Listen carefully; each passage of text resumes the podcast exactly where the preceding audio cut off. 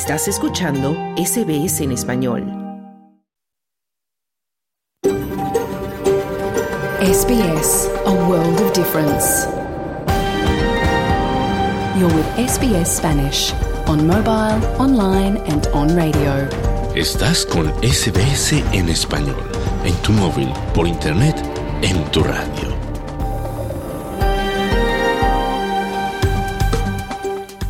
Muy buenas tardes y bienvenido a tu programa de SBS Audio Australia en español. En este miércoles 27 de diciembre de 2023, desde el centro de Melbourne, tierra ancestral del pueblo Gurungeri, te saludan Claudio Vázquez y Camilo Montoya Yepes. En SBS reconocemos la conexión continua e inquebrantable de los pueblos aborígenes e isleños del estrecho de Torres con sus tierras. En el programa de hoy te contaremos de los últimos acontecimientos del conflicto entre Israel y Hamas en la franja de Gaza. También hablaremos de la utilización de aplicaciones de citas para infieles, un fenómeno que crece en Latinoamérica, sobre todo en estas fechas. Y en Australia Paranormal te traemos historias de pueblos encantados aquí en nuestro país.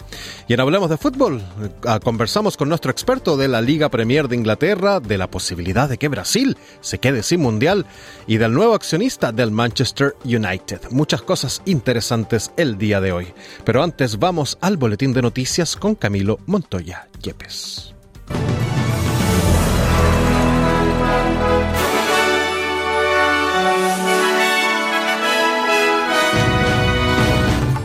Las fuertes tormentas que azotan la costa este de Australia dejan hasta el momento siete personas fallecidas. El jefe militar de Israel dice que la guerra en Gaza durará muchos meses más. El presidente argentino Javier Milei firma decreto para no renovar más de 5.000 contratos estatales. Estos son los titulares de algunas de las principales noticias de este miércoles 27 de diciembre de 2023.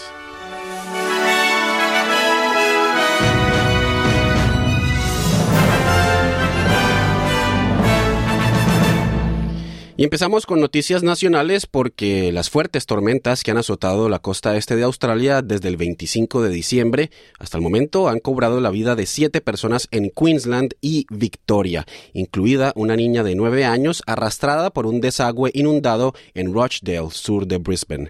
Las autoridades de emergencia temen que la cifra de fallecidos pueda seguir aumentando en las próximas horas, pues continúan en la búsqueda de dos personas más que han sido reportadas como desaparecidas. El subcomisionado de los servicios de emergencia y bomberos de Queensland, Kevin Walsh, le ha dicho a la cadena ABC cómo avanzan las labores de búsqueda. There have been people lost uh, as a result of the tragic circumstances over the last couple of nights. Ha habido personas perdidas como resultado de las trágicas circunstancias de las últimas noches y todavía hay personas desaparecidas. Anoche tuvimos equipos de rescate en aguas rápidas, donde tres personas entraron a un desagüe y una persona salió a la superficie sana y salva. Desafortunadamente encontramos a otra persona fallecida anoche y esa búsqueda continuará hoy con el servicio de policía de Queensland para intentar buscar a la tercera persona, decía el subcomisionado Walsh. Más de 85 mil hogares continúan sin el servicio de electricidad en el sureste de Queensland, la mayoría en Gold Coast. En Nueva Gales del Sur se han registrado inundaciones repentinas. Los organismos de emergencia del estado reportan 190 llamadas de ayuda en las últimas 24 horas y 40 rescates desde el 25 de diciembre. Tras una búsqueda por parte de las autoridades, ha sido encontrado el cuerpo sin vida de un hombre en una playa recién abierta en el oeste de Sydney. Los servicios de emergencia fueron llamados a Penrith Beach durante el Boxing Day, después de que se viera a un hombre sumergirse bajo el agua y no salir a la superficie. Tres botes de rescate y dos helicópteros se sumaron a la búsqueda policial y la vía fluvial fue cerrada al público. Los equipos de emergencia creen que el hombre, aún por ser identificado, tendría unos 30 años. La playa artificial de Penrith Lakes se abrió al público hace tan solo una semana. Tres personas se han ahogado en las playas de Nueva Gales del Sur desde el 25 de diciembre y una cuarta permanece desaparecida. La oposición ha acusado al gobierno federal de no ayudar a los australianos a superar el creciente costo de los alimentos. El Partido Laborista dice que está planeando revisar el código de conducta para alimentos y productos de supermercado en octubre, pero hasta el momento no se ha designado a alguien para dirigir esta revisión. El líder de los nacionales, David eh, Littleproud, ha dicho a la emisora 2GB que es hora de que los supermercados rindan cuentas.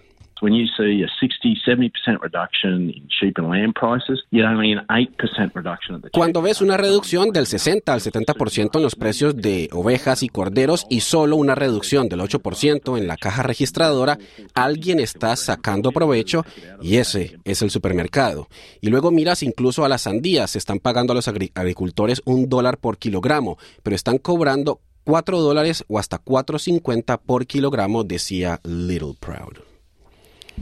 El chef y escritor gastronómico australiano Bill Granger ha fallecido en Londres a los 54 años. Granger operaba restaurantes en Australia, Japón, Corea del Sur y Reino Unido. Publicó 14 libros de cocina y realizó programas de cocina para televisión. El año pasado recibió la medalla de la Orden de Australia por su, por su, contribución al turismo y también a la industria de la hostelería. Se cree que la muerte de Granger el día de Navidad en un hospital de Londres fue a causa de un cáncer. Ahora pasamos a la información internacional. El jefe militar de Israel ha dicho que es probable que la guerra en Gaza continúe durante muchos meses más. El jefe del Estado Mayor, Herzi Halevi, dice que derrotar a Hamas requerirá una lucha decidida y persistente.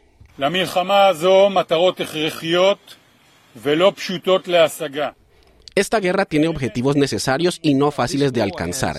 Tiene un lugar en un territorio complejo. Por lo tanto, la guerra durará muchos meses y emplearemos diferentes métodos para mantener nuestros logros durante mucho tiempo, decía Herzi Halevi.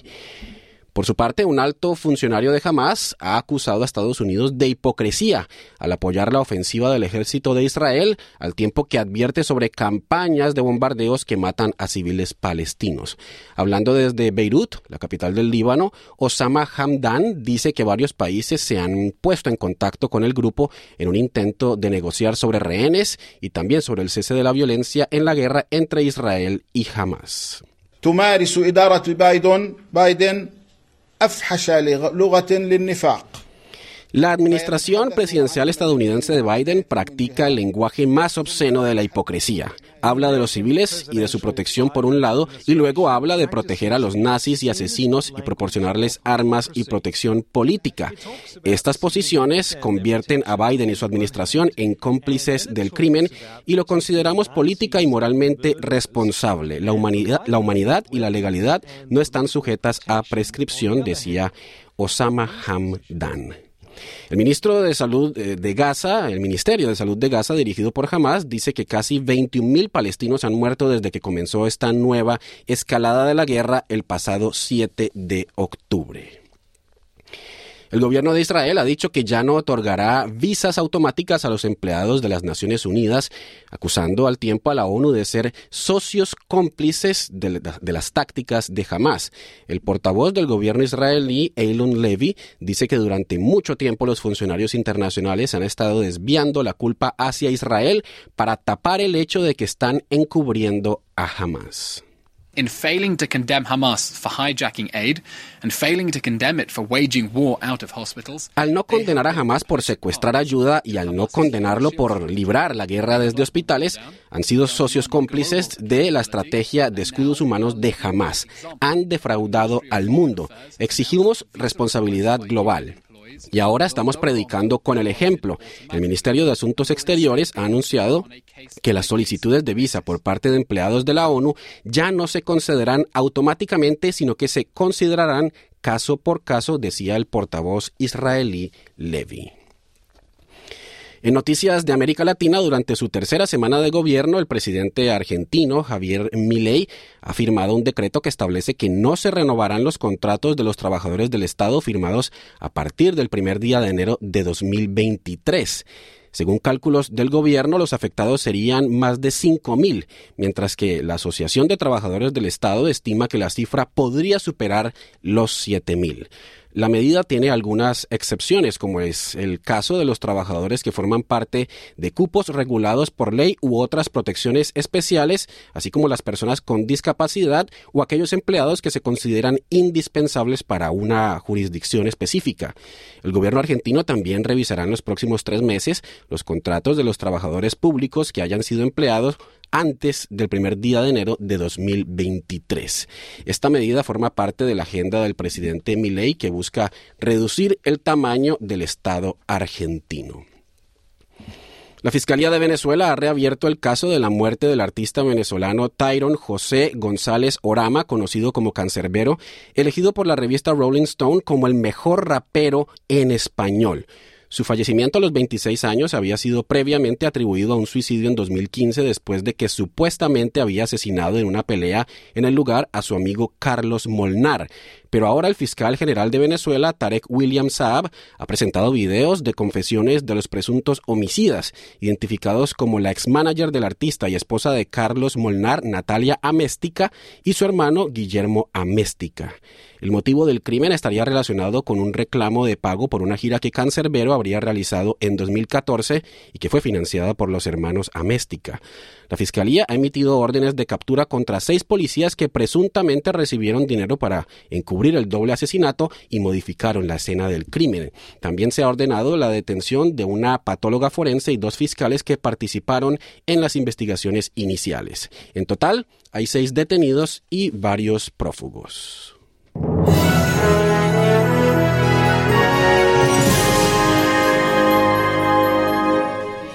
Y en el pronóstico del tiempo para hoy, Sydney presenta una temperatura máxima de 29 grados con lluvias y posible tormenta. Melbourne, una máxima de 23 grados con lluvias. Brisbane, una máxima de 33 grados con lluvias y posible tormenta. Perth, una temperatura máxima de 27 grados y mayormente soleado. Adelaide, una máxima de 26 grados y un cielo aclarando. Hobart, una temperatura máxima de 24 grados con posibles lluvias. Canberra, una máxima de 24 grados con tormenta y lluvias que irán cesando. Y Darwin, una máxima de 34 grados con algunas lluvias y posible tormenta. Hasta aquí el boletín de noticias. Te invitamos a seguir en la sintonía de SBS Audio Australia en español. Mañana, otro boletín a la una.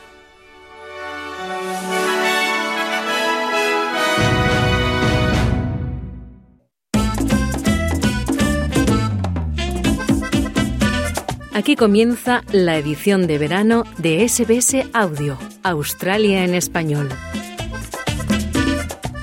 Bienvenido nuevamente a SBS Audio Australia en Español, tu programa que se emite de lunes a viernes en Australia y el mundo y que ahora te ofrece su versión veraniega con mucho ritmo y sabor.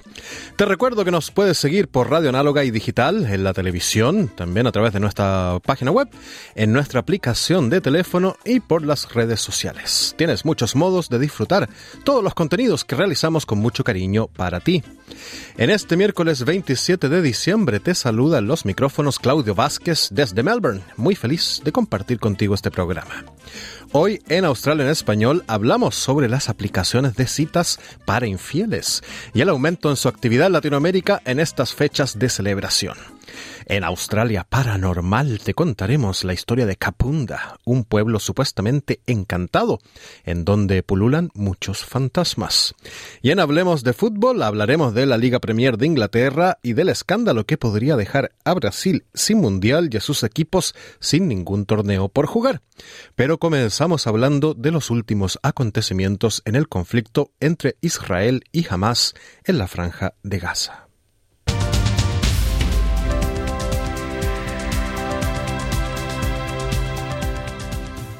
En la franja de Gaza justamente siguen aumentando las víctimas fatales y los heridos, a medida que también se agrava la crisis humanitaria, según informan distintas organizaciones locales e internacionales. Un alto funcionario de la Organización Mundial de la Salud pasó el día de Navidad en un hospital del centro de la franja de Gaza que atendía a los heridos durante la ofensiva israelí. El coordinador del equipo médico de emergencia, Sean Casey, afirma que la sala de urgencias del hospital está muy por encima de su capacidad. The doctors and nurses here are doing their best. Their best is never going to be enough until there's a ceasefire. There's no way. Los médicos y las enfermeras hacen todo lo que pueden. Lo mejor de ellos nunca será suficiente hasta que haya un alto al fuego. No hay forma de mantener la escala de lesiones, traumas y sufrimiento que entra por estas puertas 24 horas al día, 7 días a la semana. Mientras dure esta batalla, mientras dure esta guerra, no, esto no se puede, esto tiene que parar, decía el médico Casey. El Programa Mundial de Alimentos, respaldado por la ONU, advirtió el fin de semana de que la proporción de hogares de Gaza afectados por los altos niveles de inseguridad alimentaria aguda es la mayor jamás registrada en el mundo. El economista jefe del programa, Arif Hussain, afirma que los 2.3 millones de habitantes de Gaza se enfrentan a niveles de hambre críticos y que el riesgo de hambruna aumenta cada día. Just to put that in, in perspective in terms of the world, right now we have about Solo para ponerlo en perspectiva en términos mundiales, ahora mismo hay unas 129 mil personas en este tipo de situaciones catastróficas en todo el mundo, pero solo en Gaza hay más de 500 mil personas, es decir, cuatro veces más. Y lo realmente preocupante no es solo la escala o la magnitud de esta crisis, sino también la velocidad a la que se ha producido, decía el economista Hussein. Según informes, Egipto ha presentado un plan a Israel, a Hamas, Estados Unidos y los gobiernos europeos para un alto al fuego en Gaza. El plan contemplaría la retirada total de Israel de la franja de Gaza y la liberación de todos los rehenes retenidos por Hamas y también de muchos presos palestinos en Israel. Un gobierno palestino unido tomaría el relevo de Hamas en Gaza. Se cree que Israel está debatiendo el plan, pero los observadores afirman que es poco probable que acepte todas sus propuestas. Reuters, por su parte, informa que Hamas ha rechazado el acuerdo, aunque jamás lo ha negado hasta ahora. El profesor adjunto Tamer Karamut del Instituto de Estudios de Posgrado de Doha declaró a Al Jazeera que las sanciones de Estados Unidos contra Hamas y la promesa de Israel de destruir el movimiento serán un obstáculo para el cese al fuego.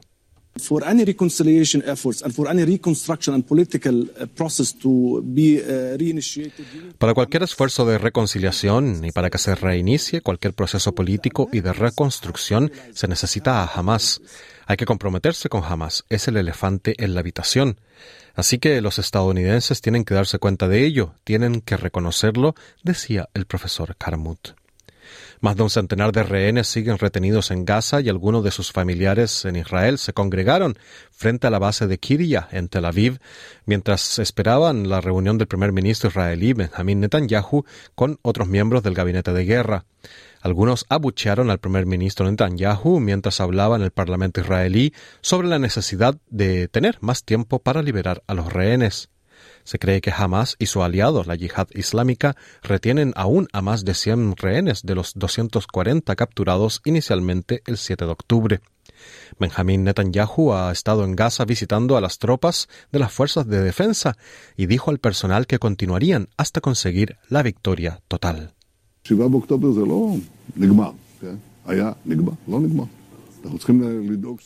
El 7 de octubre no ha terminado, no ha terminado. Tenemos que asegurarnos de que nunca vuelva a ocurrir. Esto requiere lo que todos y cada uno de ustedes están pidiendo, continuar hasta el final, hasta el final. Y estoy orgulloso de vuestra determinación. No es fácil. Por otro lado, también es fácil. Simplemente hay que continuar hasta el final, decía el primer ministro Netanyahu. El Ministerio de Sanidad de Gaza, controlado por Hamas, afirmó que el número de muertos en esa zona hasta ahora se eleva a 20.424 fallecidos, mientras que el ejército israelí comunicó que ha tenido 155 bajas militares en combate desde que comenzó su incursión terrestre en la franja de Gaza. Este fue un reportaje de Alan Lee de SBS News para Australia en español.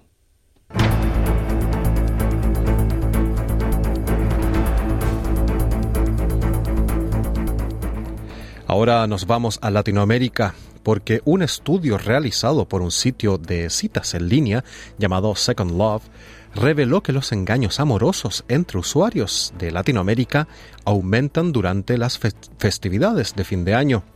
Las cifras indican que durante la Navidad y el Año Nuevo, 7 de cada 10 usuarios de esa plataforma en línea buscan concretar una aventura amorosa. Nuestro corresponsal en Latinoamérica, Wilfredo Salamanca, nos trae el informe. Un estudio realizado por la aplicación de citas para infieles llamada Second Love entre más de dos millones y medio de latinoamericanos revela que los engaños amorosos entre usuarios de la región aumenta durante las festividades relacionadas con la temporada decembrina, tiempo en el que se registra un notable incremento del 40% en la actividad de la aplicación en comparación con otros momentos del año. Además, las citas indican que debido a los avances y celebraciones típicas de la Navidad y Año Nuevo, 7 de cada 10 usuarios latinoamericanos esperan la época festiva para concretar una aventura.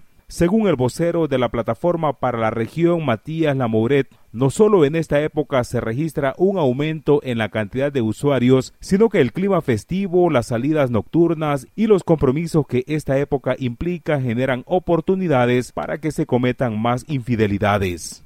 Esa relación que tenemos los latinos con la infidelidad creo que tiene que ver con nuestra estructura social, con, muchos prejuicios que hay todavía.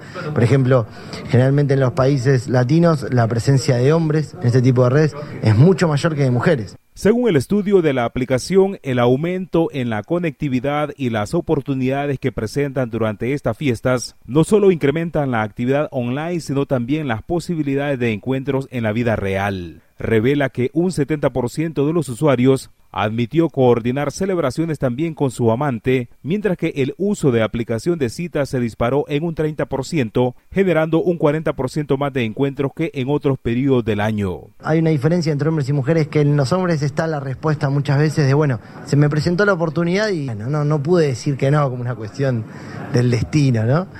Que no parecen las mujeres. Y creo que ahí recibe una diferencia de que muchas veces la mujer llega a la infidelidad de una manera más racional.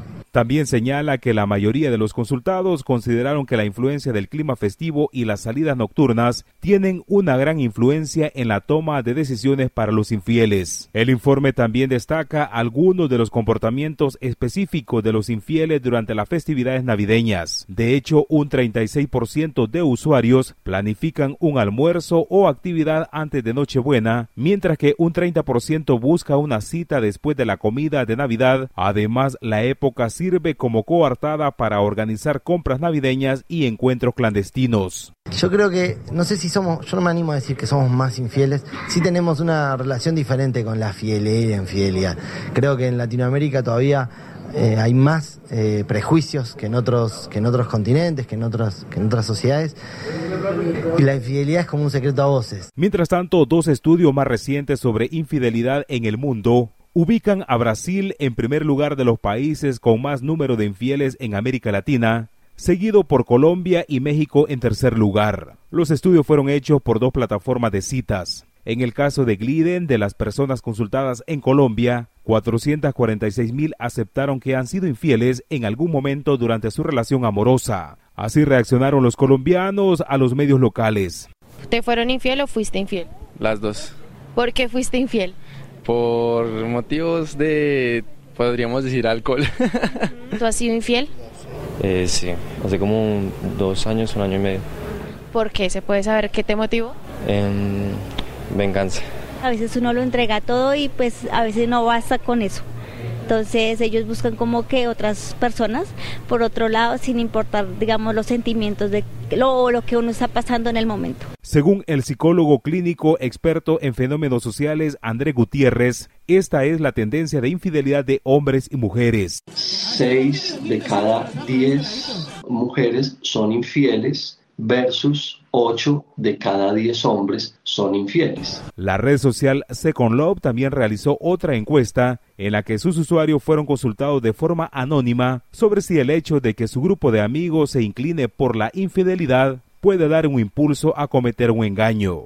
El resultado fue que 6 de cada 10 usuarios afirmaron que experimentaron un menor compromiso con su relación actual y más deseo de tener parejas alternativas cuando en el contexto en el que se encuentran es proclive a que se presenten situaciones y conductas relacionadas a la infidelidad. Hay, un dato muy importante, la mayoría de los usuarios dicen que la infidelidad puede salvar, sienten que, un, que una aventura puede salvar la pareja, porque no quieren romper con la pareja, no quieren terminar con la pareja actual que tienen, aman a su pareja y demás, Pero bueno, hay una relación, no sé, 15 años de relación, un, un, una cotidianidad que necesita una aventura. En la misma investigación de Second Love, se le consultó a los usuarios si vivirían una aventura amorosa con un amigo y el resultado revela que la mayoría de ellos prefiere cometer una infidelidad con alguien que no pertenezca a su vida cotidiana o a su entorno, debido a que consideran que de esta manera preservan la intimidad y a su pareja. Para SBS Audio informó Wilfredo Salamanca.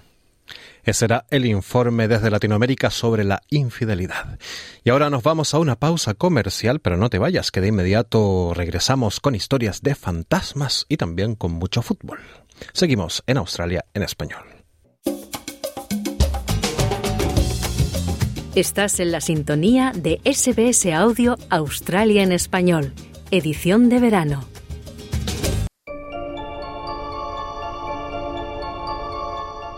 Australia Paranormal.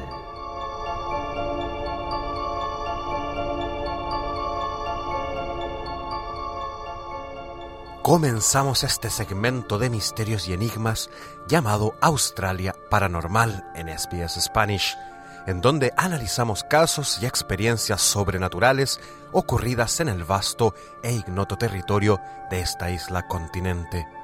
Hoy hablaremos de fantasmas, espíritus y pueblos encantados e incluso urbes hechizadas, habitadas supuestamente por espectros que pululan con sus almas en pena, atormentando a quienes tienen la mala fortuna de encontrárselos en algún lugar sombrío o abandonado.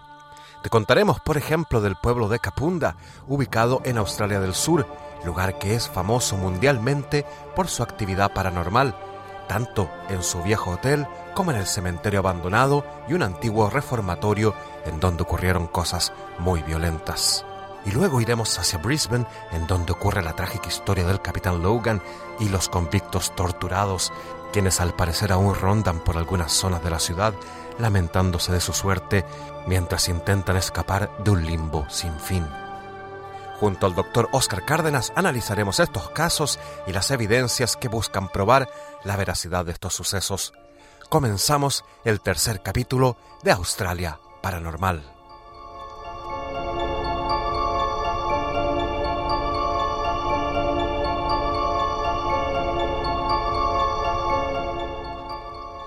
Buenas tardes, Oscar Cárdenas. Muchas gracias por estar con nosotros nuevamente en el tercer capítulo de Australia Paranormal. Y hoy nos hablarás, por ejemplo, de un pueblo encantado llamado Capunda.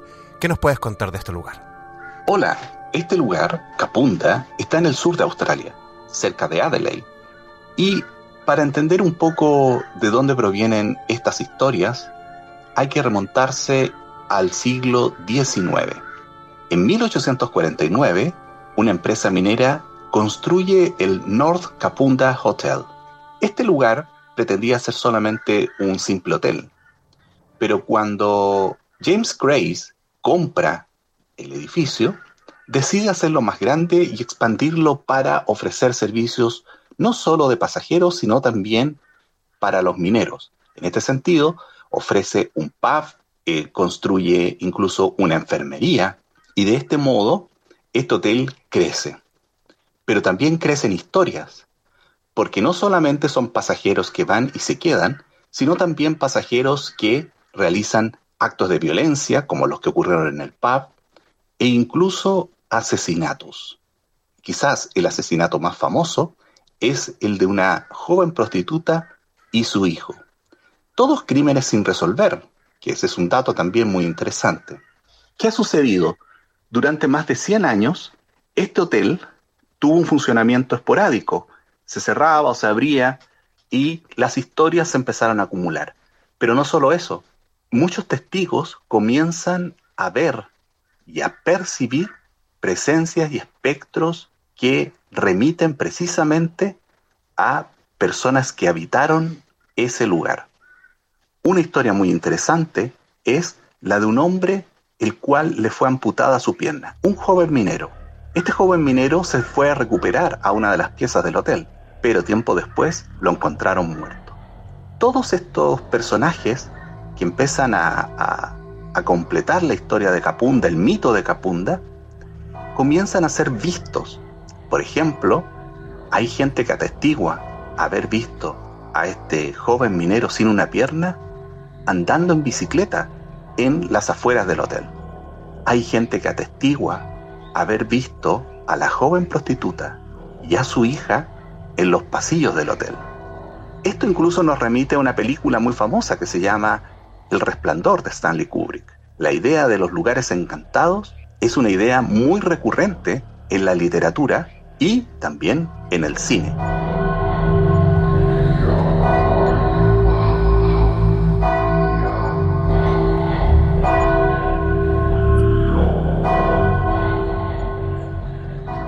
Bueno, Oscar, nos cuentas de este lugar llamado Capunda, con su gran hotel encantado, con apariciones de fantasmas tanto en el interior como en el exterior. Y en Capunda también se habla de un cementerio abandonado, un cementerio muy antiguo y un reformatorio donde ocurrieron cosas muy terribles. Pero yo te pregunto, porque eh, este pueblo, tal como tú dices, está en un ranking entre los pueblos más encantados del mundo y supuestamente hay mucha actividad en todos los lugares. ¿Crees que la gente se predisponga justamente por toda esta historia y se ponga más susceptible ¿no? a este tipo de, de situaciones y a darle una explicación más bien sobrenatural por sobre una explicación racional? Muy buen punto, Claudio. Efectivamente, te puedo decir que muchos de los casos de apariciones o de visiones de espectros o fantasmas a nivel mundial tienen una explicación racional. Ahora, con respecto al, al hotel de Capunda, muchos testigos a lo largo de muchos años dicen y describen haber visto a los mismos espectros, las mismas ropas, en los mismos lugares, situaciones similares. Ahora, ¿esto quiere decir que se trata efectivamente de fantasmas? No necesariamente. Muchas veces ocurre que son sugestiones. Estas historias ya llevan más de 100 años y forman parte del acervo cultural de la ciudad o de Australia.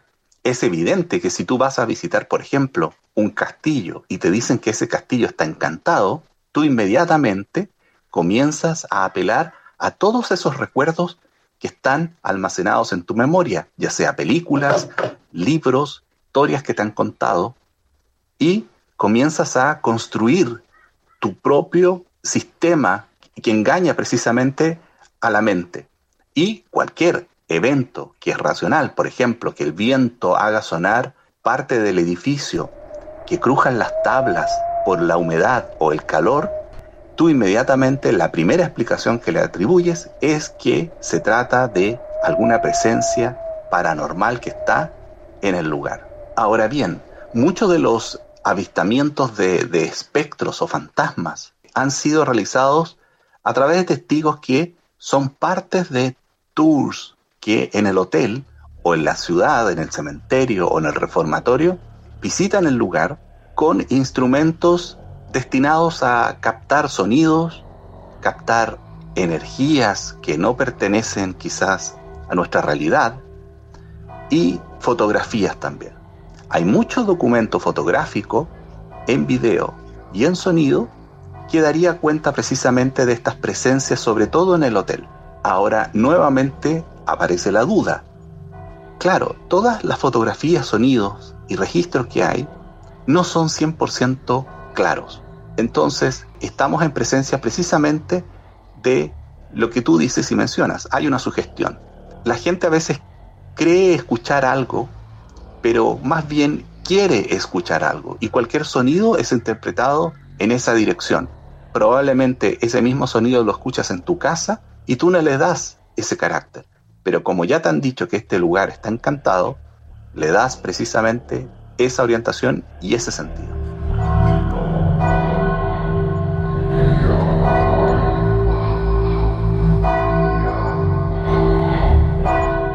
Bueno, entonces ya la gente que esté interesada en ir a comprobar por sí mismo, ¿no? Si Capunda realmente está infestada de fantasmas, puede hacerlo yendo a, a, Australia del Sur. El viaje de ida está garantizado, no así el de regreso.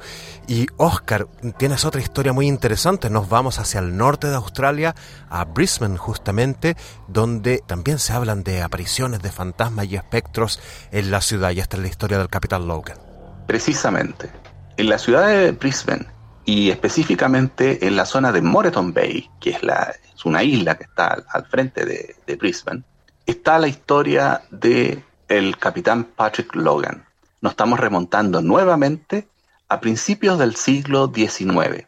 En ese lugar, el capitán era precisamente el comandante de un asentamiento penal.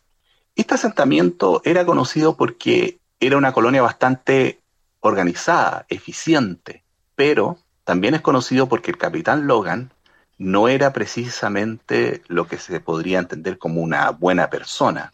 Al contrario, era considerado un verdadero tirano. De hecho, hay una canción muy famosa en Australia que se llama Moreton Bay, donde se hace alusión precisamente a su carácter.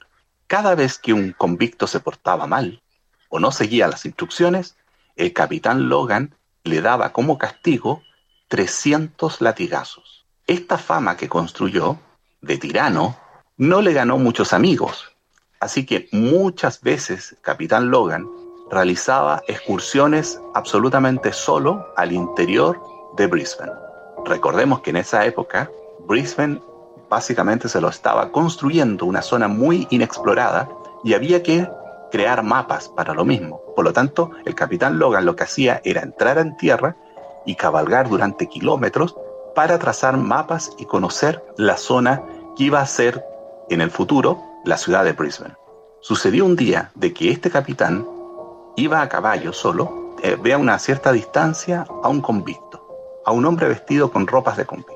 Logan lo llama para que vuelva y el convicto se da vuelta, lo mira y empieza a caminar en dirección hacia él. Todo lo contrario a lo cual Logan se imaginaba. Él consideró que el convicto iba a arrancar, por lo tanto estaba preparado para eso. El convicto se acerca a Logan y lo agarra del estribo del caballo, con mucha fuerza. Logan saca la fusta para golpearlo y cuando lo golpea, la fusta atraviesa a este personaje y golpea al caballo. Era un fantasma. Logan inmediatamente toma su caballo y se pone a correr en dirección al río y cuando llega a la orilla del río se da cuenta que el fantasma ha desaparecido. Cuando Logan vuelve a su regimiento, en el camino se da cuenta que él conocía al convicto. Era una persona apellido Stimson, el cual él le había dado un castigo de 300 latigazos y había muerto. Pero la historia de Logan no termina aquí. Años después, él se va a una excursión con un grupo de, de soldados. Llega Logan a la zona de Ipswich, muy cercana a la ciudad de Brisbane, y decide seguir solo su camino, cosa muy habitual en Logan. Pero en una noche, cuando él estaba durmiendo, él es asesinado. Muchos creen que es asesinado precisamente por convictos que se habían fugado del el asentamiento de Moreton Bay. Al día siguiente, en el asentamiento de Moreton Bay, ven una figura al otro lado, tierra, que hace señales y está arriba de un caballo. Los que ven la figura son soldados, precisamente del regimiento, que no tenían noticias de Logan. Deciden ir a buscarlo al otro lado, pero la figura caballo desaparece en una neblina. Días después se enteran de que Logan había sido asesinado.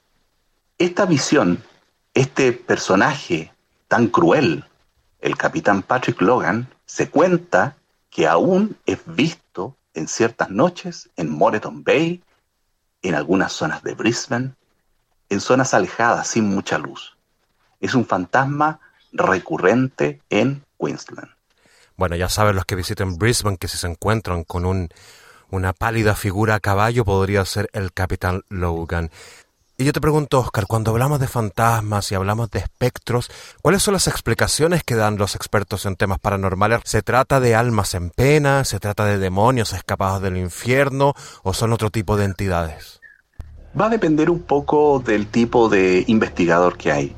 Muchos solamente se refieren a que son energías, apariciones, ectoplasma, tipos de manifestación energética. Y hay otros investigadores que le atribuyen precisamente esta cualidad de ser seres que están en un limbo, es decir, no han terminado su tránsito hacia su muerte y tampoco han terminado de dejar esta realidad. Están precisamente en ese tránsito, en ese puente entre dos realidades muy distintas. No hay una explicación certera en el tema, puesto que, nuevamente te repito, no hay pruebas fehacientes del tema tampoco. Nunca eh, un grupo de, de investigadores ha presentado material contundente que nos pueda decir efectivamente lo que hay en este momento es un fantasma y ustedes lo están viendo y lo estamos grabando. Siempre son grabaciones muy circunstanciales. Justamente como dices, se escuchan las llamadas psicofonías, ¿no? Estos sonidos que parecieran venir de ultratumba y que algunos especialistas los interpretan como, como los lamentos de los fantasmas, pero también hay imágenes borrosas y justamente tal como tú dices, Oscar, es muy difícil dar con alguna prueba contundente, incontestable, que nos hable de la realidad y de la existencia de espíritus y fantasmas. Bueno, Oscar Cárdenas, muchas gracias por habernos traído estas dos interesantes historias de Capunda y del Capitán Logan en Brisbane. Y bueno, ya saben nuestros oyentes que si desean conocer un poco más pueden visitar estas zonas y conversar con la gente local o con los guías turísticos para que les comenten más de las apariciones de fantasmas o espectros en estos lugares encantados de Australia. Muchas gracias y nos vemos en el próximo programa con otra historia de lo paranormal. Así es, quedan todos invitados a escuchar el próximo capítulo de Australia Paranormal en SBS Spanish. Muy buenas tardes.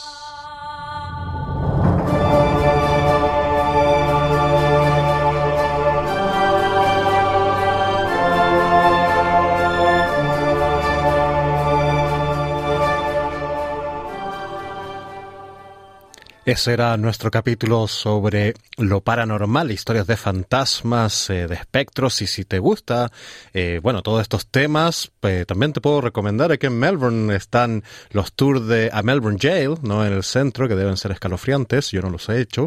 Y también el fantasma de Federici, también hay en Sydney, en Brisbane. Así que si eres fanático de estos temas, aquí Australia te ofrece mucho. Y nosotros también en Australia en Español, en nuestra página web, tenemos todos los capítulos de Australia Paranormal con los fenómenos inexplicables que suceden en esta isla continente. Y nos vamos a la última pausa del programa, pero no te vayas porque ya viene el fútbol.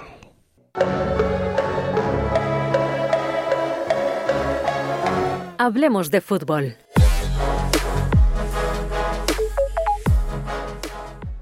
Comenzamos nuestro segmento Hablemos de fútbol con nuestro experto en el balompié mundial, Sergio Levinsky. ¿Cómo estás, Sergio?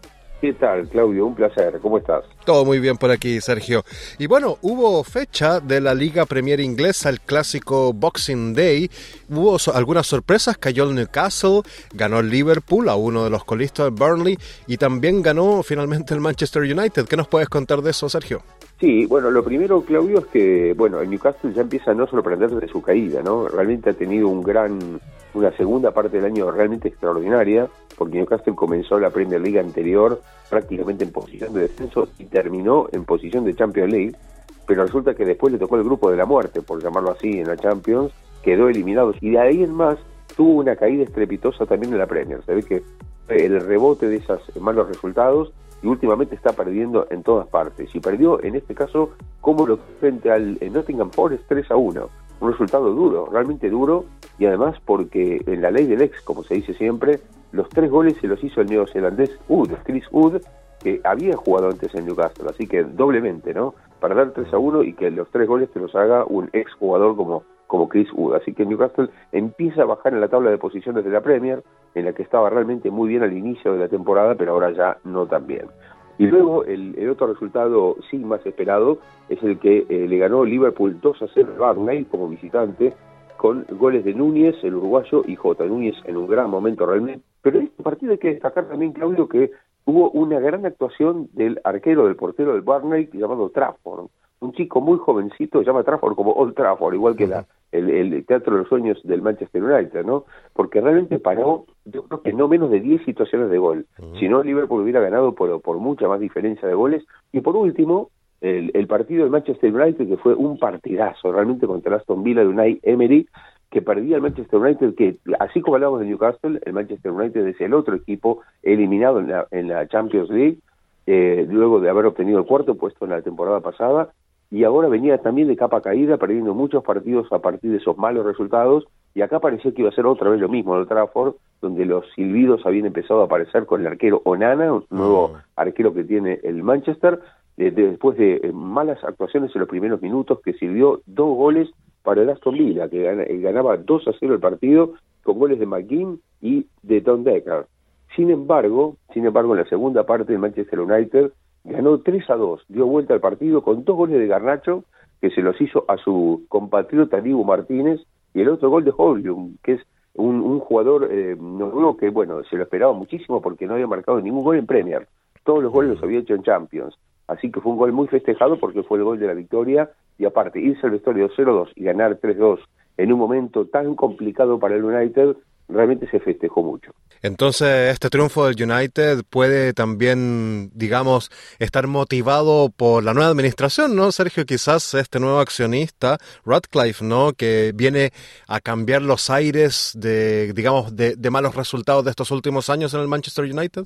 Sí, efectivamente. Bueno, claro, este, decís muy bien, Claudio, porque fue una semana clave para el United después de tanto tiempo, muchísimos hinchas y socios esperando un cambio porque querían que se fueran los Glazer, estos eh, los dueños del Manchester United, hasta ahora los principales accionistas que habían generado un movimiento, fíjate que el United es eh, rojo y blanco, los colores, pero había muchísimos hinchas que se podía ver, quien nos está oyendo seguramente lo vio, o por televisión, o quizá tuvo la suerte de viajar y ver algún partido en Old Trafford, de muchos hinchas con la bufanda verdes y amarillas. Y esos eran hinchas que estaban en contra de los Glazers. Ese era un movimiento para que los Glazers se fueran del United. Bueno, finalmente no se fueron, pero sí vendieron esta semana por fin un 25% de las acciones a un multimillonario llamado Jim Radcliffe, como decías bien, que eh, pagó 1.400 millones de euros por el 25%, es decir, que realmente costizaron muy alto el, valor total. Lo que había pasado era que el jeque catarí, que es el dueño también Altani, el dueño del PSG, había hecho una oferta por varios meses negociando con los Glazers para quedarse con la totalidad del United por 5 mil millones de euros, pero consideraron los Glazers que era una oferta muy baja. Ahora, claro, en realidad es cierto porque ahora están vendiendo un 25% en proporción más alto, ¿no? A 1.400 millones de euros, pero bueno, lo importante de todo para los hinchas del United es que Radcliffe llega con todo el deseo de hacerse cargo de la parte deportiva.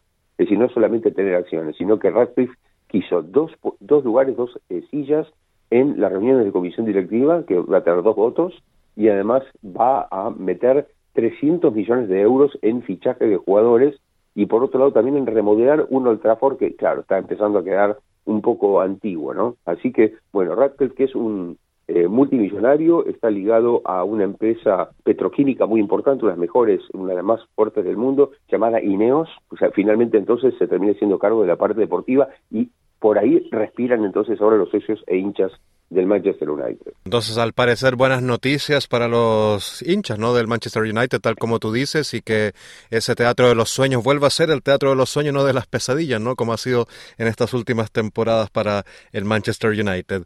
Y Sergio, nos pasamos ahora a una noticia bastante, digamos, chocante, si es que llega a suceder, y es que Brasil no está en problemas, la Federación de Fútbol, y podría ser suspendida ¿no? la selección de los mundiales y, bueno, de todos los campeonatos por un lío ahí con la federación. Sí, efectivamente. Bueno, Brasil sobre llovido mojado, ¿no? Porque realmente ha tenido un año malísimo. 2023 ha sido un año muy malo para el fútbol de Brasil en todos los sentidos.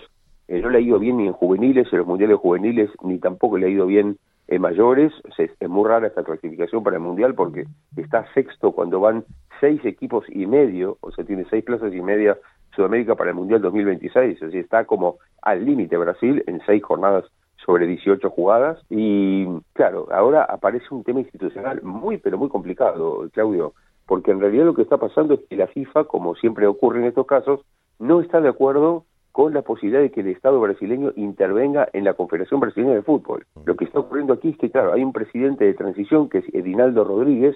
Este presidente de transición fue desplazado por razones aparentemente de mal manejo de fondos, de una parte administrativa, entonces apareció un tribunal de justicia que determinó que tenía que salir Reinaldo Rodríguez, reemplazado por otro dirigente llamado José Perdiz, pero la FIFA dice, no, momento, ustedes saben bien que por reglamento un Estado no se puede meter en el fútbol. Si se mete, como se metió el tribunal y desplazó a Reinaldo Rodríguez, por más eh, administración fraudulenta que haya tenido, lo que fuese, la FIFA no va a permitir que los equipos brasileños ni las selecciones brasileñas participen en ningún torneo oficial. Por lo tanto, claro, ahora empieza el problema. en pocos meses comienza la Copa Libertadores, por ejemplo, o la Copa Sudamericana, y los equipos brasileños no podrían participar. Tampoco podría eh, participar la selección brasileña. Claro, recién en septiembre vuelve la, la clasificación para el Mundial 2026 y ahí tiene tiempo porque son nueve meses. Pero atención, porque en nueve meses, si esto no se soluciona, tampoco la FIFA permitiría que la selección de Brasil juegue clasificación. Y en junio no podría jugar la Copa América tampoco, en Estados Unidos. O sea que realmente tiene muy complicado. Es decir, va a o marcha atrás y que vuela Edinaldo Rodríguez, aún tan criticado y tan vapuleado, al cargo que tenían o Brasil entra en problemas futbolísticos realmente complicados. Sí, no, pues sería sorprendente y dado también el peso y la historia de Brasil, ¿no? En el fútbol mundial. Y bueno, Sergio, te agradecemos también por todos estos informes tan interesantes, tan completos que nos has dado este año y seguramente, obviamente, vamos a seguir el próximo año con más fútbol. Sergio Levinsky, nuestro experto en balompié mundial, muchísimas gracias por este informe. Por favor, Claudio, ha sido un placer estar todo el año con ustedes eh, colaborando. Eh, realmente muy, muy linda este, esta posibilidad de poder comunicarme con, con tanta gente, con el público. Así que un gran abrazo para ti, para todos los compañeros de SBS y para el público, por supuesto. Ese era nuestro compañero Sergio Levinsky con ese informe del fútbol. Y bueno, hemos llegado al final de nuestro programa de este miércoles 27 de diciembre de 2023. Espero que hayas disfrutado el programa de SBS Audio Australia en español. Un saludo muy especial también a toda la gente que está sufriendo con las inundaciones aquí en Australia. Mucha fuerza para todos ellos. Mañana a la una estaremos de nuevo contigo. Muy buenas tardes. ¿Quieres escuchar más historias como esta? Descárgatelas en Apple Podcasts, Google Podcasts, Spotify o en tu plataforma de podcast favorita.